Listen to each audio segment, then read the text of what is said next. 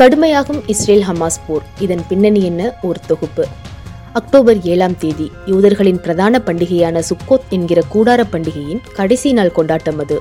இசை நிகழ்ச்சியில் இஸ்ரேல் மக்கள் லைத்து கொண்டிருக்க வான் தரை மற்றும் கடல் என பல வழிகளில் ஊடுருவிய ஹமாஸ் படையினர் பொதுமக்கள் மீது கடுமையான தாக்குதல் நடத்தினர்.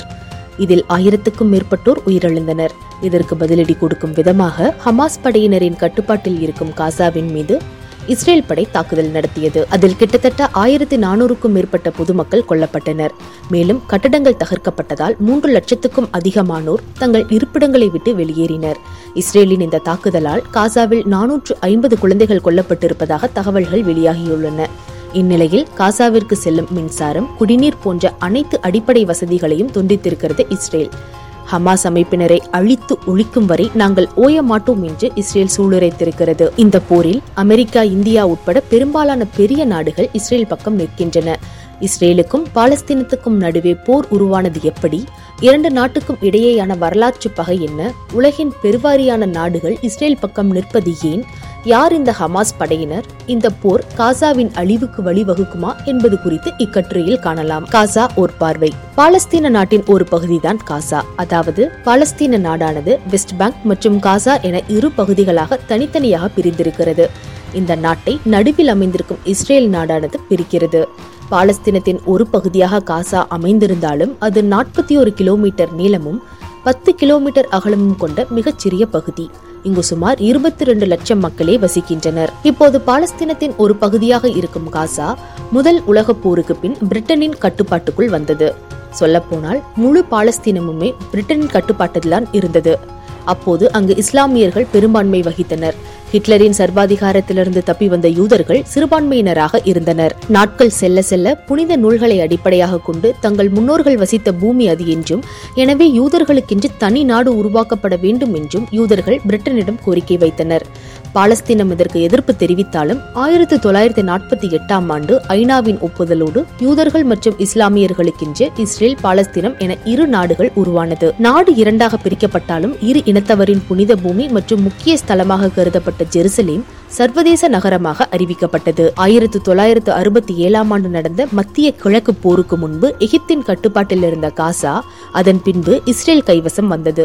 ஆனால் இரு நாடுகளுக்கும் இடையே அமைதி பேச்சுவார்த்தை நடத்தப்பட்டு ஒஸ்லோக் ஒப்பந்தம் கையெழுத்தானது. ஆனால் அந்த ஒப்பந்தம் நீண்ட காலம் நீடிக்கவில்லை. ஆண்டாண்டு காலமாக தொடர்ந்து வந்த பகை நீடித்தது. ஒரு வழியாக இரண்டாயிரத்தி ஐந்தாம் ஆண்டு காசாவில் குடிபெயர்ந்திருந்த சுமார் ஏழாயிரம் மக்களையும் தனது படைகளையும் இஸ்ரேல் திரும்ப பெற்றது. அதன் பிறகு வெஸ்ட் பேங்க் மற்றும் காசா என இரு பகுதிகளாக பிரிந்திருந்த பாலஸ்தீனத்தின் காசா பகுதியை வன்முறை மூலம் கட்டுக்குள் கொண்டு வந்தது ஹமாஸ் என்கிற அமைப்பு. அந்த கணம் முதல் பாலஸ்தீனத்தின் எல்லை நாடுகளான இஸ்ரேல் மற்றும் எகிப்து இரண்டுமே தங்கள் பாதுகாப்பை கருத்தில் கொண்டு கட்டுப்பாடுகளை விதித்தன. அதாவது அத்தியாவசிய பொருட்கள் உட்பட அனைத்து பொருட்களையும் உள்ளே வெளியே கொண்டு செல்வதற்கும் மக்கள் வந்து செல்வதற்குமே கட்டுப்பாடுகள் விதிக்கப்பட்டன. யார் இந்த ஹமாஸ்? பாலஸ்தீன நாட்டை இஸ்ரேல் ஆக்கிரமித்தது முதல் அதற்கு எதிர்ப்பு தெரிவித்து பல்வேறு போராட்டங்களை நடத்தி வரும் முக்கிய அமைப்புகளில் ஒன்று ஹமாஸ். ஆயிரத்து தொள்ளாயிரத்தி எண்பத்தி ஏழாம் ஆண்டில் பாலஸ்தீன அகதியான ஷேக் அகமது யாசின் என்பவரால் தொடங்கப்பட்டது ஹமாஸ் அமைப்பு. அரபு மொழியில் ஹமாஸ் என்பதற்கு தனியாத அதீத ஆர்வம் என்று அர்த்தம். இந்த அமைப்பின் நோக்கமே வெஸ்ட் பேங்க் இஸ்ரேல் மற்றும் காசா அனைத்தையும் ஒன்றிணைத்து ஒரே நாடாக உருவாக்க வேண்டும் என்பதுதான். மேலும் தங்கள் இடத்தை ஆக்கிரமித்த இஸ்ரேலை ஒழித்து கட்ட வேண்டும் என்பதை முக்கிய நோக்கமாக கொண்டு செயல்பட்டு வரும் இந்த அமைப்பானது இதுவரை இஸ்ரேல் ராணுவம் மற்றும் பொதுமக்கள் மீது பல்வேறு தாக்குதல்களை நடத்தியிருக்கிறது. இதனால் ஆயிரத்தி தொள்ளாயிரத்தி தொண்ணூத்தி ஏழாம் ஆண்டு ஹமாஸ் அமைப்பை ஒரு பயங்கரவாத குழு என அறிவித்தது அமெரிக்கா. இதையே ஐரோப்பிய ஒன்றியம் மற்றும் பிரிட்டன் உள்ளிட்ட மேற்கத்திய நாடுகளும் அறிவித்துள்ளன. சமூக சேவை குழு மற்றும் ராணுவ பிரிவு என பிரிக்கப்பட்டுள்ள ஹமாஸ் அமைப்பின் ராணுவ பிரிவை மட்டும் பயங்கரவாத அமைப்பாக அறிவித்தது நியூசிலாந்து.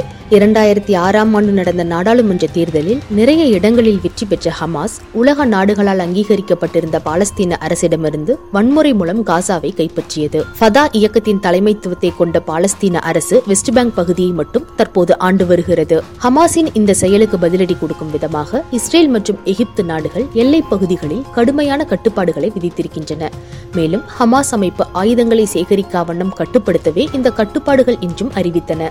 இத்தனை கட்டுப்பாடுகள் விதிக்கப்பட்ட அறிவிக்கப்பட்டிருக்கும் போதிலும் அக்டோபர் ஏழாம் தேதி எதிர்பாராத விதமாக இஸ்ரேல் நாட்டின் மீது வான்வெளி தாக்குதல் நடத்திய ஹமாஸ் அமைப்பு இஸ்ரேலுக்குள் ஊடுருவி பொதுமக்களை பணைய கைதிகளாக பிடித்துச் சென்றதுதான் உலகையே அதிர்ச்சிக்குள்ளாக்கி இருக்கிறது ஹமாஸிற்கு கிடைத்திருக்கும் ஆதரவும் எதிர்ப்பும். அமெரிக்கா உள்ளிட்ட மேற்கத்திய நாடுகள் ஹமாஸ் அமைப்பிற்கு தீவிர எதிர்ப்பு காட்டி வந்தாலும் இஸ்லாமிய நாடுகளான ஈரான் கத்தார் மற்றும் துருக்கி போன்ற அரபு நாடுகளின் ஆதரவை பெற்றிருப்பது ஹமாஸிற்கு ஒரு பக்கபலம் என்றே சொல்லலாம். இஸ்ரேலிடமிருந்து பாலஸ்தீன பகுதிகளை மீட்பதற்கான ஆயுத போராட்டத்தை கையில் எடுத்திருக்கும் ஹமாஸ் அமைப்பு திடீரென இஸ்ரேல் மீது ஆயிரக்கணக்கான ஏவுகணைகளை கொண்டு தாக்குதல் நடத்தியது எப்படி? மேலும் பலத்த பாதுகாப்பு மற்றும் ராணுவ படை கொண்ட இஸ்ரேல் நாட்டுக்குள் ஊடுருவியது எப்படி? என்ற கேள்வி உலக நாடுகளிடையே எழுந்திருக்கிறது. மிக குறுகிய நிலப்பரப்பையே கொண்ட காசாவானது தரைக்கு கீழ் மற்றும் தரைக்கு மேல் என இரண்டு அடுக்குகளை கொண்டது. தரைக்கு மேல் பகுதியில் பொதுமக்கள் வசித்து வருகின்றனர். தரைக்கு கீழே ஹமாஸ் அமைப்பினர் வசித்து வருகின்றனர். இஸ்ரேல் பொதுமக்களை ஹமாஸ் தாக்கியதால் பதிலுக்கு இஸ்ரேலும் காசா மீது தொடர் தாக்குதல்களை நடத்தி வருகிறது. மேலும் பணைய கைதிகளாக பிடித்துச் சென்றவர்களை விடுவிக்கும் வரை மின்சாரம் தண்ணீர் மற்றும் எரிபொருள் என எதுவும் காசாவிற்கு வழங்கப்பட மாட்டாது என திட்டவட்டமாக அறிவித்திருக்கிறது இஸ்ரேல். இஸ்ரேலுக்கு ஆதரவாக கடற்பகுதியில் தனது அதிநவீன போர்க்கப்பல் மற்றும் படைகளை இறக்கி இருக்கிறது அமெரிக்கா. காசா எல்லையை சுற்றிலும் மூன்று லட்சத்துக்கும் அதிகமான படை வீரர்களை அதிநவீன ஆயுதங்களுடன் நிறுத்தியிருக்கிறது இஸ்ரேல். மற்றொரு எல்லையான எகிப்தும் காசாவிற்கு உதவ முன்வரவில்லை. ஒருபுறம் இஸ்ரேல் ராணுவத்தினர் தொடர் தாக்குதல்களை நடத்தி வரும் நிலையில் காயம்பட்ட பொதுமக்களுக்கு சிகிச்சை அளிக்க கூட வசதிகளற்ற சூழலில் நிர்கதியாக நிற்கிறது காசா. ஹமாஸை ஒழித்து கட்டும் வரை ஓயமாட்டோம் என்கிறது இஸ்ரேல். இரு படைகளின் இந்த தாக்குதலால் பாதிக்கப்பட்டிருப்பது என்னவோ அப்பாவி பொதுமக்கள்தான். தற்போது ஹமாஸுக்கும் இஸ்ரேலுக்கும் இடையே வெடித்துள்ள இந்த போரால் என்னென்ன அசம்பாவிதங்கள் ஏற்படுமோ என்ற அச்சத்தில் உள்ளன உலக நாடுகள். அக்டோபர் ஏழாம் தேதி இஸ்ரேல் மீது ஹமாஸ் நடத்திய தாக்குதல் அதற்கு இஸ்ரேலின் பதிலடி உலக நாடுகளின் ஆதரவும் புறக்கணிப்பும் பொதுமக்களின் நிலை என்ன இந்த பதட்டமான சூழல் எப்படியெல்லாம் மாறலாம் என்பது குறித்து அடுத்த பகுதியில் காணலாம்.